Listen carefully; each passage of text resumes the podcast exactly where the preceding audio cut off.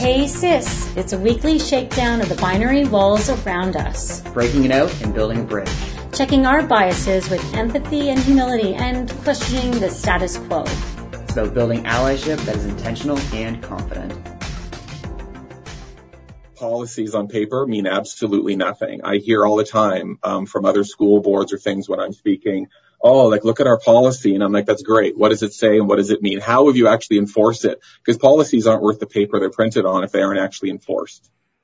So in today's podcast, we are going to be joined by Barry Bedford, who is with PFLAG Durham and York region in Ontario. Barry is a longtime advocate for the 2S LGBTQ plus community. And Barry is also a principal of an elementary school. Welcome to the podcast, Barry.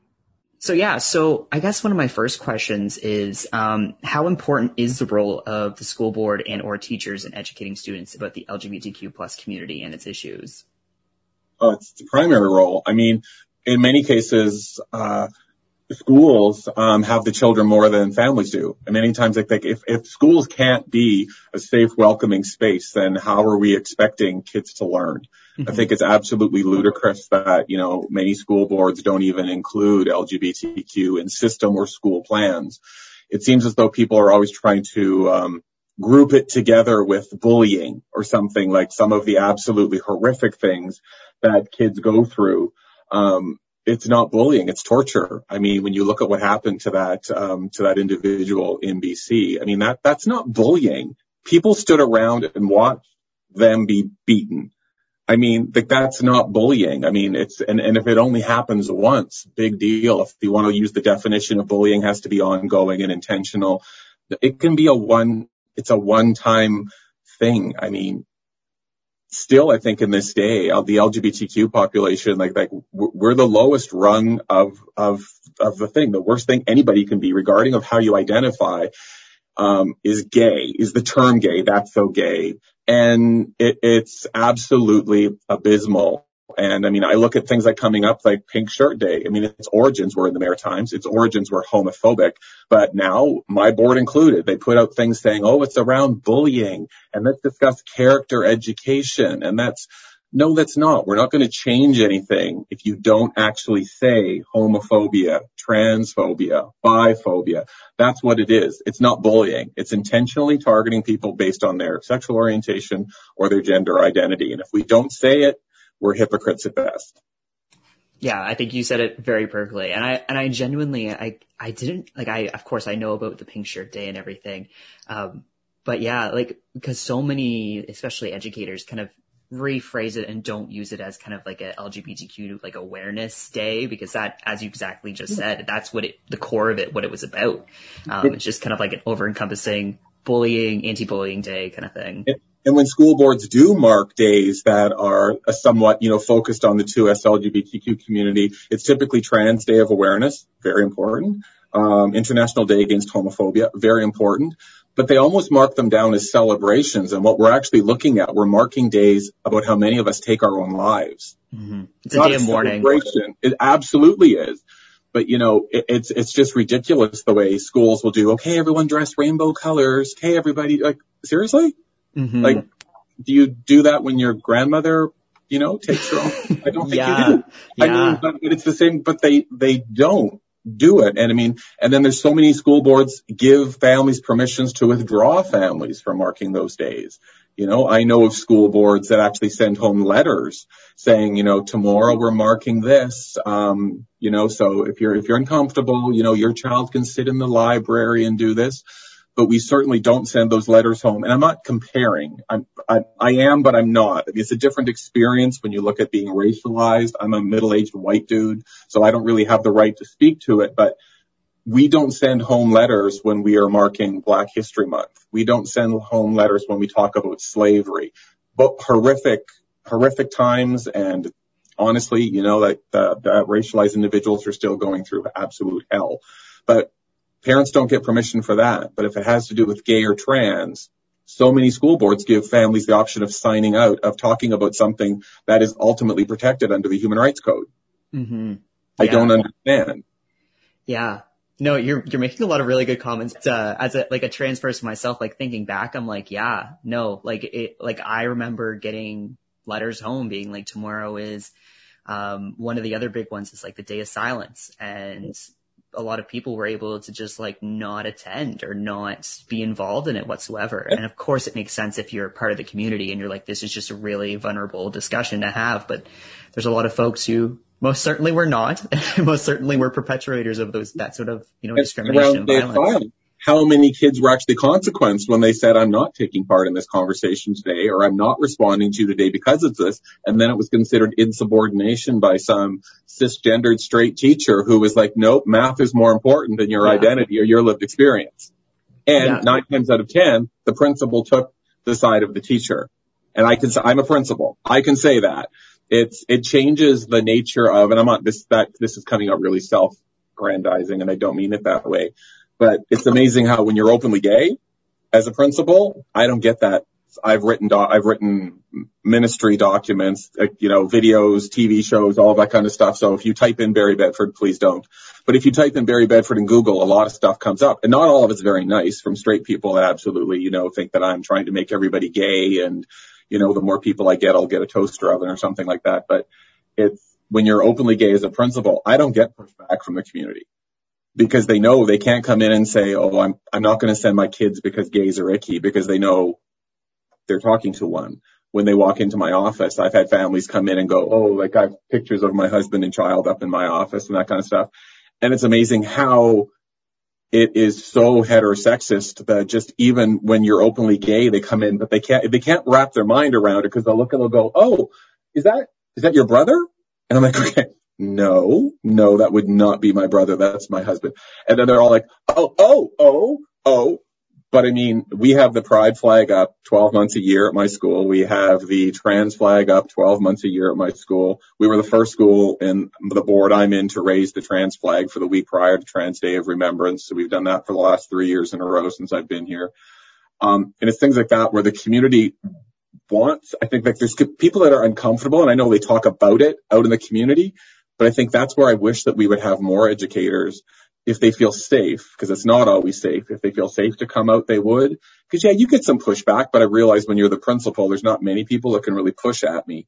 Um, I've had people call the board or that kind of thing, but I just think it's so important if we can have role models out there that are doing it because they can't fight you when they are. Like, but we, we just need to get to a point where people, if you're going into education, um, and all that kind of stuff that, I mean, I'm certainly not telling you to be out or anything like that or to have to divulge because I think I think and again I have no business saying this but I think the, the trans experience is very different than the gay experience. I'm I can pretend to be straight. I don't do it that well, but I could if I had to wear an ugly blue suit to work or whatever. And uh but you know trans to actually talk about because you open yourself up to so many other questions that I don't get so, I mean, I think it's all a safety kind of thing and pushback. And as a first year teacher, what do you get as me when I'm two years from retirement? You know, it's all those kinds of things. And, uh, there's just so much that we could do as educators to change it, but the system fights us every step of the way.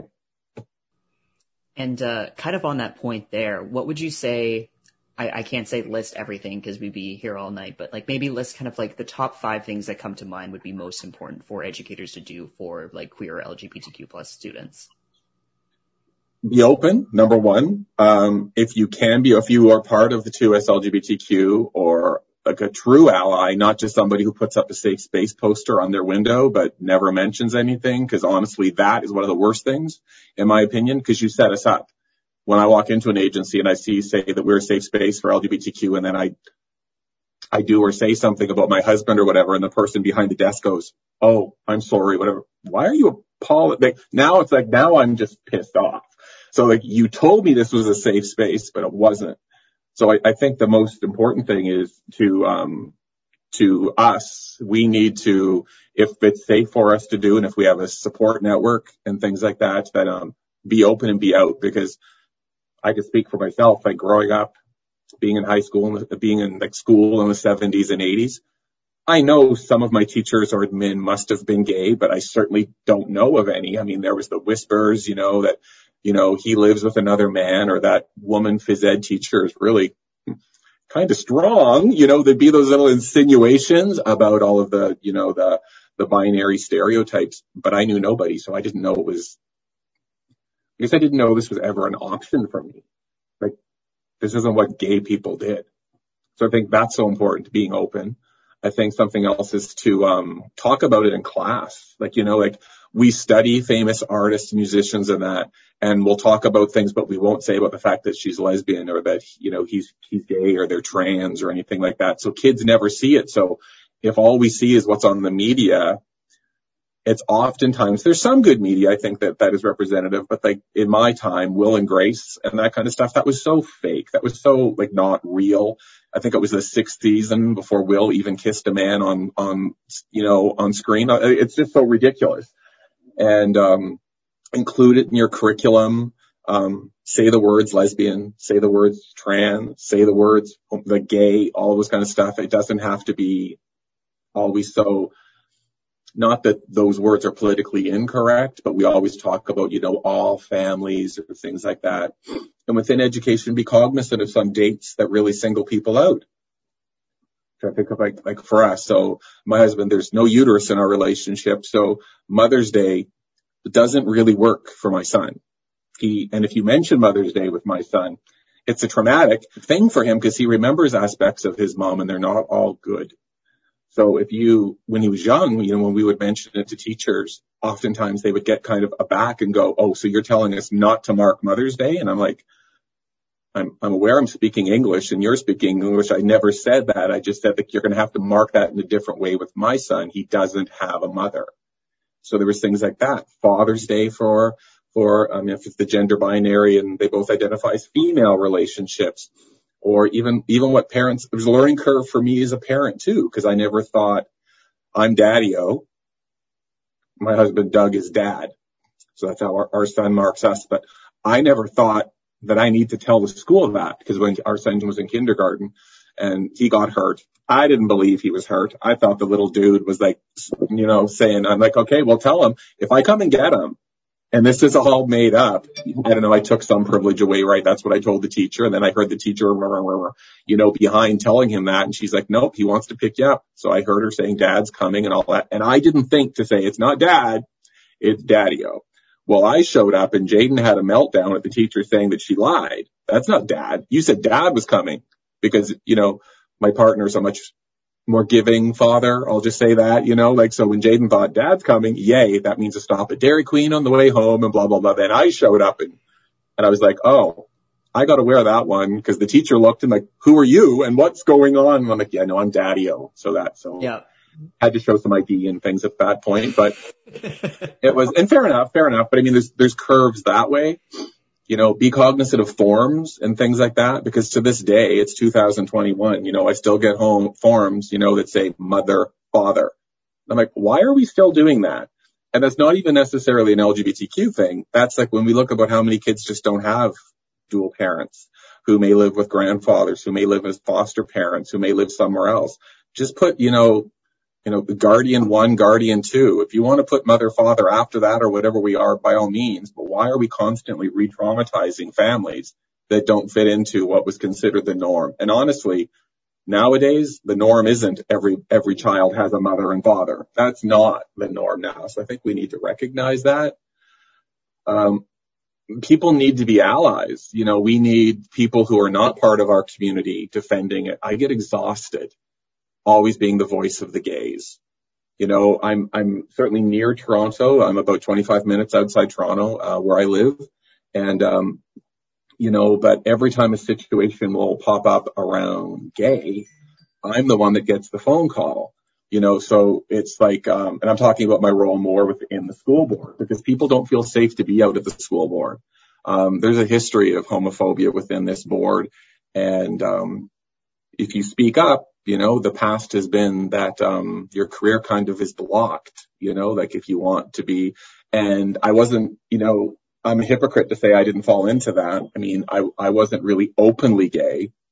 I mean, I was, to be serious, but I mean, I didn't actually say I was until I became a principal.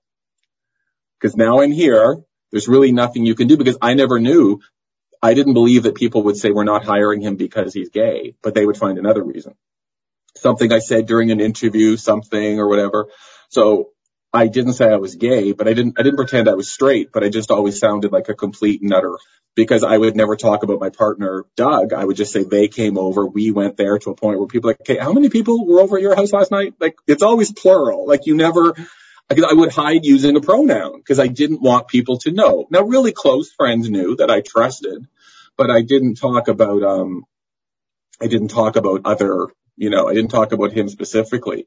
And then once I came out, you know, things changed. And the reason that I did come out was a horrific homophobic event where, um, about 15 years ago, two, two, um, two women who identified as lesbians were beaten on the property of a school. It had nothing to do with the school itself. They were parents that their child went to that school and, uh, a man just pounded them. So I went to, I was an officer at the board at the time and I went to the then, uh, the then director and said like, you know, we have to get ahead of this because the LGBTQ community is going to destroy the board because like they're saying the schools are unsafe and this is what, you know, they're talking about. And he was kind of like, well, how would you know what the gay community is saying? I'm like, oh, sit down, dear. You know, so then I'm like, you know, so I said, and, uh, you know, I'm sure, you know, when he went and told people, there was like, you know, $20 being slipped under the table saying, told ya. Like I'm not, so I'm not pretending people didn't know, but then so when we did some training of admin to talk about homophobia, I kind of came out with, you know, fireworks at a director's meeting. So I came out in front of every administrator in the board, um, all at one time. So it was horrifying to me. And, uh, but I do think it was the right thing to do because from that point on, at least conversations opened. Cause now when I'm on all these committees, you know, I'm, I'm the, the pink elephant literally in the room. So it's like, if you're not going to include gay, I'm going to go, excuse me, what about me? Like, where's, where's the voice for this community? Where's the voice for this? So I think it's just, um, we need people that are out there. Yeah. So I and I think, I think there's a, um, to your most recent point, there's a lot of onus on, um, like the LGBTQ community or the queer community to advocate for ourselves. And I think that's a lot of work because we're already trying to figure out who the heck we are on top of, you know, navigating these spaces and navigating, you know, very prominently cis straight spaces. Um, so yeah, I, I thank you so much for sharing. Like that was a very amazing story. Like I appreciate it whenever people share their backgrounds of like kind of how they came out, especially folks who are later on in their life. Cause I find Careful. as, yeah, as difficult as it is, it for people to, uh, come out when they're kids, I find honestly, it's, it's probably even harder when you're older, especially already in your career, in your workplace, cause you're experiencing a total different field of discrimination there. So I appreciate that. Well, it's, yeah, it's, it's, it's, the hiding, you know, staff meetings and all that. Everybody else comes with their partner, their spouse, whatever, and all that kind of stuff. I never did. I usually didn't go. And then you're tagged as being, you know, arrogant or standoffish. And I'm like, well, no, it's just, I don't need the discussion to be about us. You know, oh, look, he is, you know, that's what his husband looks like. That's what I'm just like, okay, you know, there are things that straight people just don't ever have to go through. Or, you know, if, uh, as an educator, if um, of a heterosexual man, his wife shows up at school because he forgot his lunch bag or something like that and hands it to him, gives him a peck on the cheek and walks away. Everybody will go, no.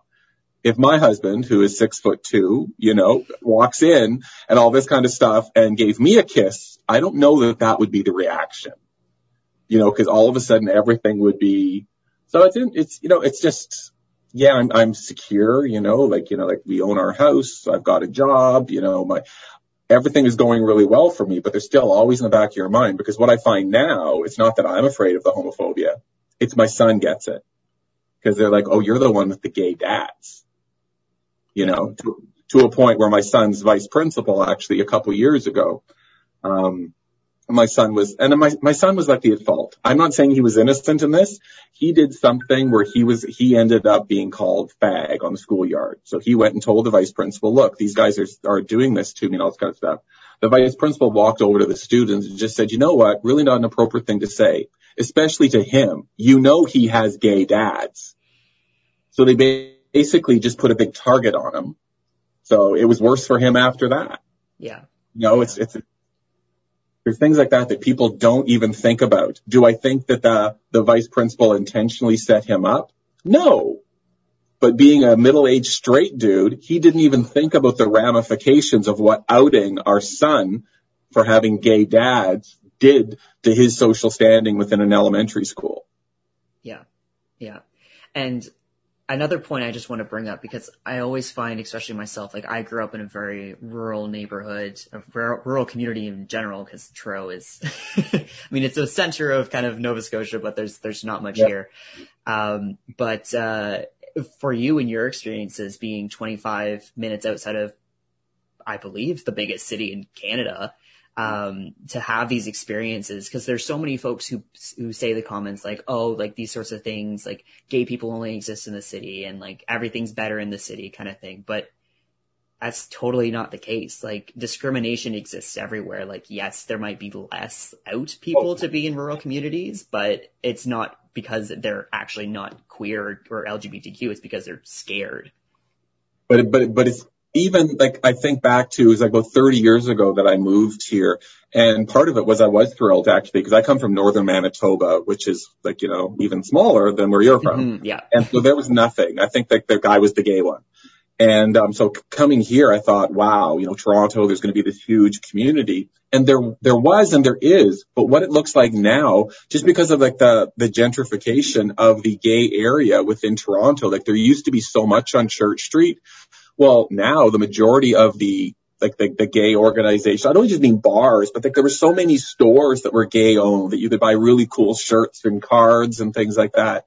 They don't exist anymore because, you know, it's more accepting to be gay, but not for everybody. And mm-hmm. depending upon where you are and your levels of privilege, you're not. Like with me being, you know, like a middle-aged, um, you know, gay, white, well-educated dude, I've got the financial resources, the ability, you know, cars, all that kind of stuff. I can get around to them. But when you look at some of the, you know, when you look at Egale or any of those surveys of how many kids are kicked out and are living on the street and doing all that kind of stuff, like there's not the community for them on Church Street anymore because everything is so spread out there's just there's nothing anymore not in that capacity. Like it's it's not the image like what people think that Toronto or Vancouver used to be like for gay. It's completely different now. Yeah do you and it, it, this even ties back to your um you know you being a principal but have you found there's been like a significant change within like the kind of pandemic with that like regarding acceptance regarding safe spaces in those kind of more populated areas it's, it's, gotten absolutely horrific with the pandemic based on the fact like, um, there's no messaging from school boards or anything. Like when you think about um, GSAs, like gay straight alliances, at our school we call it the all gender sexuality alliance to, to bring in trans identities and everything too. But many people call it gay straight alliances, which leaves out the whole, you know, trans or gender experience. So we've added that here. But oftentimes, like I said initially, school's the only safe place that kids could be. I mean, I've had I've had kids in my in my school, and I, and I, I currently have an individual who I'm not going to use the names they used in case somebody hears this, but a student who shows up here during the day. For us, we call them Bill. When they go home, they're Jennifer. Now, those are not the names, but they're they're safe here with who they are. And I've had to sit down with that individual and just say, okay, report cards if I put your chosen name on the report card, what are mom and dad going to say? And then they kind of look at me and they're like, oh, uh, so look, I'll cut this deal with you now. I will always call you, and I forget the name I said, the Bill, whatever name was I said. Um, I'll always call you Bill. Teachers will call you Bill. That's how we will always use on forms here at the school. But anything that goes home to parents, I'm going to use Jennifer. That's not because I think that you're not Bill. That's because I'm protecting you when you get home. When you're willing to have that conversation with your parents, I'm right beside you. But, you know, and, and they appreciated that. And so we do that. But I can't imagine what that's like in a person's brain, you know, or like just to know you're here. But I, and I'm respected that way at school. But as soon as anything comes home from school, and that's the difficulty now, because now at school, we're all online. Like here in Ontario, we were just told again that we were closed for another three weeks. So we're still doing online for another three weeks. Well, when that individual signs on, their name given at birth shows up. Because if mom or dad comes behind the screen and they see Bill, not Jennifer, there's a discussion. So it's all of these things that, again, straight people don't even think about that these kinds of things are constantly hitting them. How important the all, the, um, like the, the all gender sexuality alliances were to those kids because for those periods of time in school, they could get together and they didn't talk because everybody seems to think that, oh, when they get together, we talk about gay things. I don't, I don't even know what gay thing is, but, but they don't. They get together and they talk about anything. They're talking about gaming. They're talking about like what TV show they like or don't like because during that time they don't have to hide who they are. They are just who they are and they're talking with other people who really don't care about their identity or at least respect their identity or their sexual orientation. And during the school closure, we have many kids that are in their home with homophobic or transphobic people who don't accept who they are and they have no escape because we're also in a lockdown order right now in Ontario where we're not even supposed to be leaving our houses. So if you could, and maybe you could, I don't know what your family situation was like, but I can't imagine what it would be like to have to be at home where you can't be yourself at any point of the day. I mean, I want to believe that they can at least think, okay, I'm going to have to get through the weekend, but on Monday, I'm Bill again. Or on Monday, I can, you know, I can go and sit down beside my girlfriend, even though I identify as female and nobody, you know, and mom and dad don't have to know or mom and, or just dad or whatever. None of that has to happen. But now during, since March, like it's almost been a full year now. Some kids are basically in homes that I'm sure their parents love them, but they love who they think their child is, not who their child truly is because they're not open to that discussion. So the pandemic has been horrific. Yeah, I like that comment there that they love who they think that their kid is because that's that's so true. Like I'm a trans person myself, and I like I'm very very fortunate that my my entire family was super accepting when I did came, come out, and they were just kind of like, oh yeah, we knew. Like there's no you know guessing there.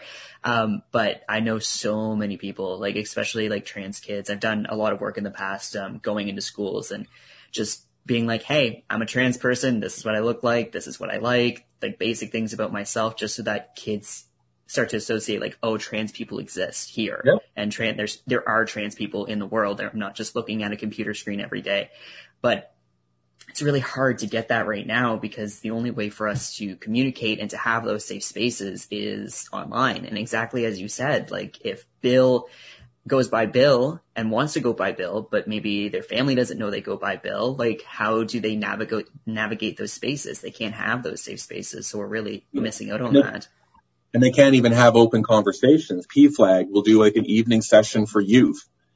And I'll see that certain kids aren't coming on. And so, you know, you reach out to them and you're going like, well, why aren't you coming on? And they're like, you know, Bedford, you don't get it. And I'm like, I don't get what? And they're like, I can't meet with a whole bunch of gay people at home because my dad could walk by the computer at any time. So I have to turn the camera off and turn my mic off. I can listen to you guys, but as soon as my dad walks by, I have to flip screens and look like I'm playing Minecraft. Mm-hmm. I can't really participate because yeah, it's fantastic that you guys organize this so I can listen to others. I can't speak up. I can't show my face. I can't be known because if my dad sees, it's not going to be pretty. And I'm like, wow, yeah, you're right. I didn't even think about that. Yeah. So it's, it's, there's just so many things that, um, that kids, you know, now you, I think, is it better than it was when I was in, you know, growing up in the seventies? Yeah, it's, it's incredible. There was nothing when I was there. There's a lot more now, but it's, it's certainly not perfect. I mean, we live in a society that is absolutely riddled with homophobia and transphobia. I mean, it's, it's, it's, you know, you can have pockets of accepting people, but you certainly don't have communities of accepting people. Yeah. No, absolutely. No, I, am just thinking about like, you know, from the school aspect, how important it is for, for families, for, um, for kids to stand up for themselves within schools because, um, you know, the law is under the human rights code when an individual says they are a gender other than what they were identified with at birth, they are. That it's not, you don't need parents' permission for that if um, anything like that. Human rights doesn't start at 18. Human rights start at birth. It's kind of thing. So um, teachers need to appreciate and be open to those discussions without going, oh, I have to call your mom if you want that as a name. I have to call your dad or whoever whoever their guardian is. That's not the way it works. Um, they have to be aware about the fact that policies on paper mean absolutely nothing. I hear all the time um, from other school boards or things when I'm speaking, oh, like look at our policy. And I'm like, that's great. What does it say and what does it mean? How have you actually enforced it? Because policies aren't worth the paper they're printed on if they aren't actually enforced. So, so many school boards will say, oh, yes, well, we have the equity and inclusive education policy, but they still don't have a GSA. They say that they have a policy, but you know, um, racial epithets um, will be addressed and disciplined as they should be, but call somebody something related to their gender or sexual orientation, and yeah, boys will be boys. They didn't mean it that way. You know, there's things like that. There's these double standards about how guys should just, you know, and I, I hate this term, but just man up. You know, big deal. If somebody says you that, to roll on, like they didn't, you know, you know better. And school for some kids is hell. And ed- educators wonder, you know, why? I mean, we have within our board, we have, um, it's kind of an alternative school, but when you look at the population of that school, predominantly racialized, indigenous, gay, and trans. So it's not that we're, cause we have to either go one way. We either have to say that all of us who identify under that need extra help and we're really not that smart which I disagree with, or we've been pushed out of the system. The system failed us, and I think it's fantastic when boards have programs to build them up. But why is it the people that are marginalized, you know, we come out of the closet to be put in our own school? Instead of how about the people who are bullying and who are making our lives hell, how about they're put into a small class placement? Not those of us who are just trying to get through the day, who want to see ourselves represented within books, who want you know, families, you know, like for, for me as a gay dad, I would just be so thrilled if I didn't have to every year fight my kids' school about gay, you know, being disrespected, about homophobic practices. I mean, you know, like we've had our, we've had our kids' school, you know, at Christmas, they were going to do a fundraiser for blatantly homophobic organization. And I'm like, why do I have to keep bringing this up? Why do I have to keep saying this? You know, it's 2021 now. Like people know that this organization is homophobic, but yet, oh well, you know, and then when we raise it as an issue, you know, what you hear from the school is, man, those gay dads are high maintenance. Well, I guess we should just continue to take homophobia. And I'm just at a point now where I'm old, I'm crotchety, and I'm not going to. So I think if my actions from where I am privilege wise can make things better for kids coming up after me, I will continue to fight this every step of the way because I wish there had been somebody 35 or 40 years ago that did it for me.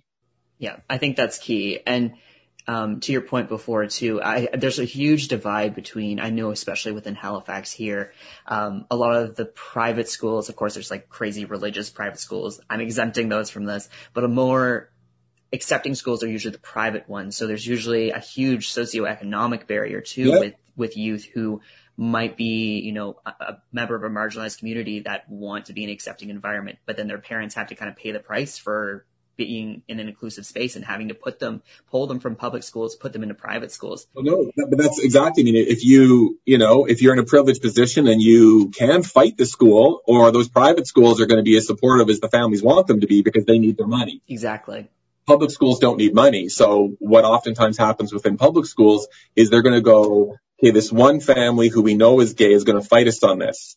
Let's weigh the odds.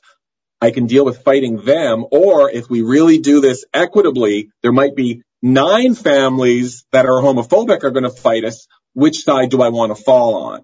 So I've just found oftentimes they just fall on the side of being homophobic. Not that I think the admin is necessarily homophobic, but their practices are. And I think kind of as we've seen historically, and I'm not trying going to try and get too political here, but a lot of folks who are along the side of being more conservative are significantly more vocal about not liking something than individuals who are more diverse because we've been so used to being marginalized. We've been so used to being quiet it down that we're like, okay, we can just take it and tolerate it and keep going. But those folks, so help my God, the one time that they're marginalized or no, there's no one agreeing with them, you know, blow the roof off the building. Yeah, but even can we take it? I don't know that we necessarily, I think those of us who survived took it. But if we want to look at suicide rates or anything, I mean, especially amongst the trans community, I mean, they, they, I mean, I'm saying they, not because I'm not because I'm not trans. Yeah, yeah. You know, like individuals who are are, trans and that have it even worse when we look at suicide rates or things like that. I mean, again, my my growing up had wasn't easy, but I am not going to compare myself to the to the experience of some people's identity in any capacity. And yeah, I made it through, but not without cost. Yeah there's still collateral and I, I, don't in any shape or form want to consider people committing suicide as collateral, but there's always a negative consequence for people not standing up for themselves because if you, exactly to your point before, if you don't do it, then what's your child going to have to experience or what's your friend that might come out's going to have to experience or like the generations to come. So yeah. Yeah. And I just, I just struggle oftentimes with people, you know, cause then when they do, they come up with these mental health, you know, plans or whatever, you know, because gay people need. I'm like, no, the fact that gay people have mental health concerns isn't because they're gay. It's because how they're treated by straight people. Mm-hmm. You know, that we need to actually appreciate the fact that, you know, if, if straight people had to go through what you or I go through on a daily basis, I don't know how many could necessarily make it through you know, because it's something that they don't even have to look at. It's like they go through life with blinders. I mean, no different than me being a white dude from northern Manitoba. Race issues were nothing. I mean, I could go through like I was everywhere I've been. I'm a, I've been a white dude. You know, our son is biracial and it was more like when we adopted him all of a sudden, you know, we would get those questions on, oh, where did you get him?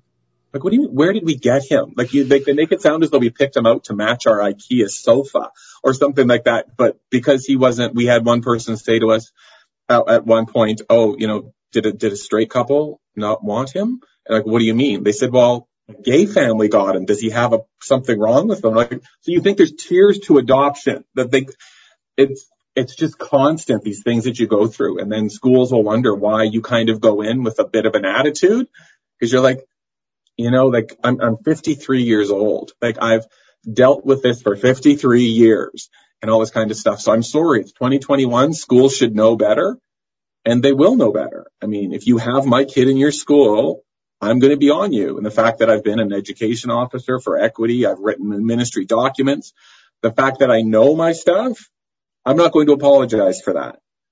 I expect you to be inclusive. And if you aren't, I will call you out without question. And I think that that's what families need to do. Families need to know their rights. They need to stick up for their kids and not worry about consequences. If there are consequences given at a school, reach out to local chapters of PFLAG. Reach out to advocates to support you. I've gone in with many families and all of that kind of stuff. And, you know, when, when a principal or somebody says, well, that's not how it works here. And I'm like, that's because you're choosing to not have it work here. Here's what the Education Act says, you know, and they hate the fact that I do that. But I'm sorry, somebody's got to start sticking up for those people who have historically not had a voice. And if those of us who have the privilege and the power to do it don't, nothing's going to change. And just a quick question here too. What's, I guess, something on kind of a principle or like higher level that you do personally that you find has the most impact on your teaching staff underneath you that helps with us, like helps inclusivity? They know I've got their back. So they know that if they, if when they take out a book that has gay characters, when they bring in, they want to bring in a guest speaker who happens to identify as trans, they're like, no problem. And initially, I think when I said invite me, they were like, oh Lord, he wants to, like, no, no, no. It's not because I'm evaluating or knowing. It's if a parent calls in, I, and they have a problem, I can say, what was your problem? I saw the whole thing. Then all of a sudden they're, what's the issue? Um, I also bring in people that happen to be trans or something, but they don't come in talking about trans. They happen to be trans, but they come in talking about their job. So when we do job fairs or things like that, you know, when you become a teacher, I'll bring you in and, and you'll be talking about teaching. If you choose to tell people you're trans, you knock yourself out. I'm not going to, not my story to tell. But you might say it or somebody might ask you something at which point you do. And then they're like, wow, did you know trans people could be teachers? Did you know? So it's, it's more around those things I use my resources. I use money that I have. I make sure that within the school library that I have, because trust me, my kids' library didn't have it. There are books that have positive trans role models, that have positive gay, lesbian, um, asexual, you know, everything like that, but it's not story of the week. They just happen to be in the books. We intentionally buy, we support. So when we buy um, books. We do book clubs all the time here at my school. I intentionally buy through a smaller gay owned business because Amazon and chapters don't need my money. um, to do those kinds of things. So you're actually supporting, um, you know, marginalized communities. When we bought, when we were buying um, books around the black community, we bought from black owned bookstores. So you're supporting that. I think you have to put your money where it is. We produce huge resources here. We have like, you know, five foot posters all over saying, you know, at the name of my school, um, you know, you are supported regardless of your gender identity, your gender expression, your sexual orientation, your racial identity. So when families and kids walk in, they're like, okay, we have information up around LGBTQ all year, not just in June. You know, they see it all of the time. Um, I'm open about my husband. I'm open about my child. So kids just see that it's okay. This is normal. Like, like people can be that way. I mean, he is. The principal is okay with this. I speak at the GSA meetings and things like that. I mean, I think there has to be, you know, when teachers know that you have their back around those things, then they're willing to step out. Because I know as a teacher, some of my administrators would not have had my back if I came out being gay. Because they would have said, well, why did you have to tell them? Why do they need to know what goes on in your bedroom? Because that's all gay people do, apparently you know, but like that's the theory. So I mean, I think just by walking the talk of inclusion, it just makes, you know, I've, I've had families say like how they're, and it's not because of me. It's because it's not Barry Bedford thing. It's because of a gay guy. And I would put in this place, it would be the same if it was a lesbian or an openly trans person or anything where their kids who are gay came home and say, I finally feel safe at school. You know, gay teachers have told me, okay, this is a relief because now it's not always, not everybody comes to me. You know, every time something in a staff meeting was around gay, everybody looks at them. Well, now I'm the one saying it, you know, so there's things like that. I, I just think you have to have teachers' backs.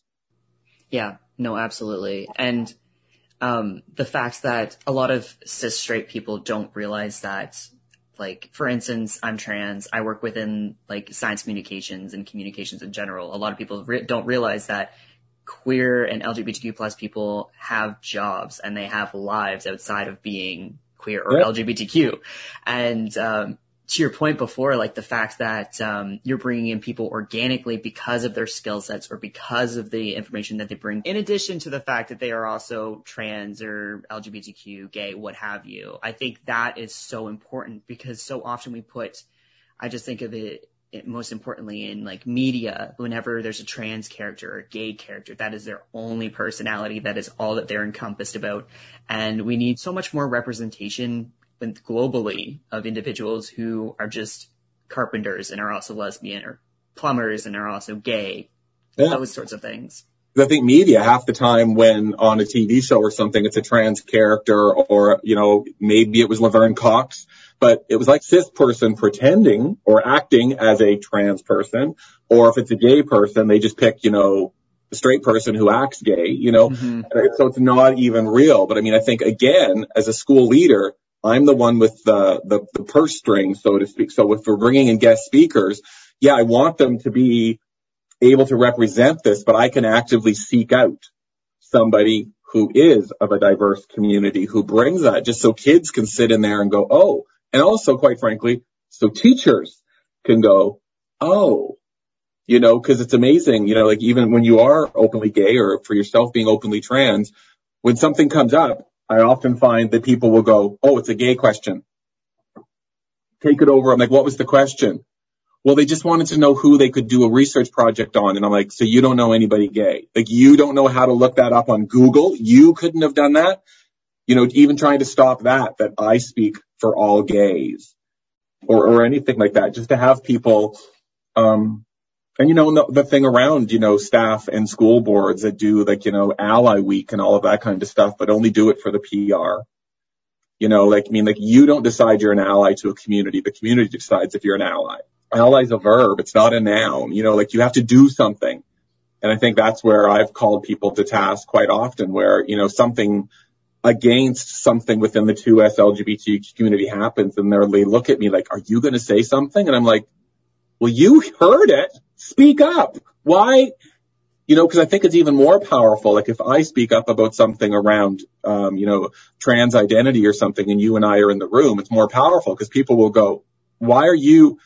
I'm, I'm saying something because it's the right thing to do. I don't necessarily have a vested interest being, like being cisgender. I have an interest, but I mean, it's like, it's not my identity. You know, I think that's what's so powerful too. Like when I do PD on LGBTQ issues, I try to have somebody who's straight as well. Often brings the fashion level down, but anyway, um, you know, have somebody straight with me. So when there's questions, it's not always me on a soapbox because I think those people who are kind of on the cusp of, okay, am I going to buy what this guy says?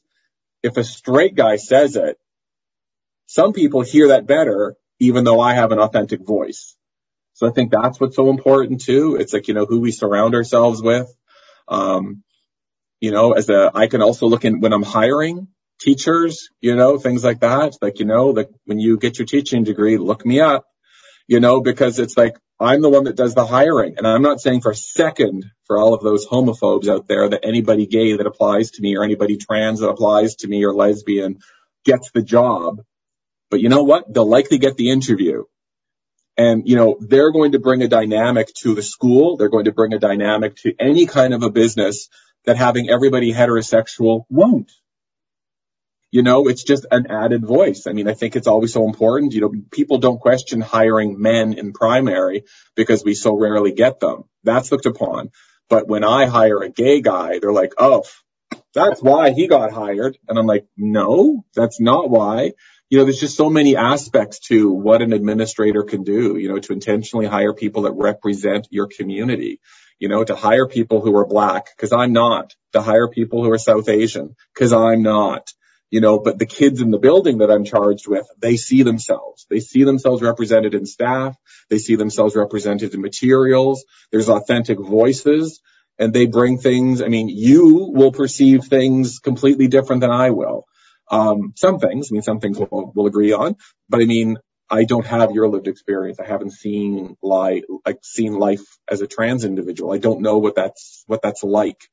I think one of the biggest things too, it's your point before, the fact that we need to have, and this go, doesn't just mean within education systems. I think anyone that works with the general public, your organization should always represent the people that you serve. And that if you have a team of people and the, they're only white cis men and you're the people you're serving maybe are women, people of color, trans individuals, gay people, and you don't have any of that representation on your team, then I think you're you're failing your community to be quite oh. honest. Yeah. And again, I think that through some of the days that schools and businesses like, you know, mark and celebrate, I mean, it, it always seems to be that the, the 2S LGBTQ experience is looked upon through some deficit model you know, as though we've had it so hard and these poor people pulled them up by their very fashionable shoe bootstraps kind of thing. And we made it through. I'm like, well, you know what? No, necessarily. Let's talk about some of the, the great things about being gay or being trans are. And let's talk about some of like the incredible work that people out there have done. Like, let's talk about that. It's not always just market through the number of people who may identify with us that take their own lives. Let's not always talk about, you know, that one individual that got in trouble for doing something and they happen to share our identity you know, there, there's so much garbage around the, the sexualization of the 2S LGBTQ community when that is such a small part of, of, of who most of us are. I mean, that's, you know, I don't wear that. You know, I, I, come to school, you know, I've got three university degrees, you know, married. We've had troubles in our relationship, kind of gone through that. I've been with the same dude for, Lord, 27 years and um, you know, going through troubles of raising a, a son who is more attitude than flesh. You know, like we go through all of that, but when people say that you're gay and you're an administrator, oh, so what's that like in the school? Okay, I just told you I've got the same experiences coming into this as anybody else. I've got the same education, if not more. You know, same experiences and all those kinds of stuff. I just happen to be in love with a man. That's the only thing that's different about me. But yet people spin it into so much. Yeah. You know, it, it's, it's frustrating. Yeah. And that's all a lot of folks want to focus on because that's kind of the taboo thing that they're like, oh, well, I'm friends with like a gay person or a trans person or what have you. And it's that's like, I find it so often, especially with larger organizations, like the performative activism that we see, especially nowadays, because everyone wants wants to jump on the I'm supportive of this community, and we I, I find we see it most importantly within the BIPOC community. Um, but individuals like, oh, look at this person who's black or gay or trans or whatever. We have oh. them on our team, so that means that we're inclusive. But I'm like, oh. That's all talk. oh yeah, like on Pink Shirt Day or something. Everybody wants their shirt taken with a real live one. You know what I mean? But I mean, but if it comes down to a problem, they walk away. You know, they so often so many people that would claim to be an ally because of their position. So many people in school boards or school board position that say we support all have nothing in their board plan, have nothing in their school plan that talks about 2S LGBTQ. They don't encourage GSAs. They don't talk about GSAs. They don't provide monies to schools specific to projects supporting the community. It's, it's ridiculous. I mean, that's why I joined PFLAG. Um, I've been, I've been part of PFLAG years ago and just through my son was younger and just from the position that I had, I was gone away a lot, um, doing, like doing workshops and conferences and presenting. So I wasn't around enough. So I kind of dropped off. And then when I left the position, um, that I had previously because of homophobia, I thought I can't take this anymore. I'm out. I came back to being a principal again. I joined PFLAG because as soon as I left the position I was in, all support of LGBTQ stopped. So it was obvious the only reason it was happening was I was there. And again, it's not because of Barry Bedford. It's because I had an identity that I knew wasn't supported. I made sure it happened. And during that time, whenever there was grief or heat that came about it, I got that and I fought it, you know, and, and you know, like I have to say, like, you know, where I worked was, was supportive of me. Um, you know, but when push came to shove, it was like, and they really had to take a stand. They walked away. So it's, you know, you kind of do. So that's, I joined PFLAG again so that there would be support within the community that I live for those kids that I know are struggling. And when you look at all of the data that's coming out from different places around the 2S LGBTQ and what it's been like um, during COVID, what it's like in schools, the Egale surveys that happen across Canada. All of the data is there. And yet for most school divisions, you hear silence. Yeah, it's it's so easy for folks just to turn a blind eye or to when you said before like the blinders. I find that's yeah. the most accurate like representation of what people do because they just keep walking and they don't. They're like, hey, they're gonna deal with it if it's an issue. The you know gay community will come together and you know yeah. deal with it, but we it's so there's such an important part of community that involves allies and people don't take it upon themselves to be like okay i'm going to be an actual ally. I'm not just going to be performative. I'm going to actually engage in this community and i'm going to actively support them and fight for them because those are the allies that we need and that, those are the allies that every ref- underrepresented oh, community oh, needs. There has to be action. It, it, still surprises me. Like I've had people come up to me and go, "Oh, I, I was like a supply teacher will say, oh, I was over at this school, and when I was in the staff room, there was this horrific, you know, trans joke told, and I'm like, oh, so that's awful. You know, how did it play out? And they're like, oh, I don't know. I was so disgusted. I turned and walked out. And I'm like, oh, you hero. Like what, what, so you did nothing is what you're telling me. You actually sought out the gay guy to tell him you did nothing and like what you want the gay cookie now? You did nothing. And the thing is, is that when you do something like that, when you, like, I hear comments like that all the time, like, oh, this person, like, said something really transphobic or whatever. And I was like, what did you do? And they're like, oh, I just walked away. It's so gross. I was like, but they're just bystanding to that. Like, that person doesn't stop doing that once you leave the room. Like, I can guarantee they probably kept going. and they don't learn anything from that if you leave and you don't take a stand. And it takes you know, not every single person is a good advocate. Absolutely. You know, you need to have the mental health. You need to have the ability to do it. But I think for the individuals who, you know, claim to be as good as an advocate and claim to be as good as an ally that they are, I think we should really have more people standing up. More cis straight people. Especially people who are in positions that are paid very well and have people with those identities that they are being paid to support. Their silence is in fact equaling death and dropouts and everything mm-hmm. else, and they turn and walk away. Yeah. Yeah. No, it's a huge thing. It's mm-hmm. crazy. Things are definitely changing though, and I'm hoping they're changing for the better. And I'm very thankful for people like yourself who are in positions of authority who, you know, even though yes, you are gay and you have that ex- lived experience, um, that you're able to kind of paint the ways for other individuals who might not be gay but are more accepting because I think, you know, we need more people like you. Cool. Thank you. I hope so. Well, that's all the time we have today, folks. Thank you for joining us for another episode of Hey Sis. If you have any questions you want to ask or want to join in on the conversation, email us at connect at simplygoodforum.com. Thank you all, and remember, inclusion matters.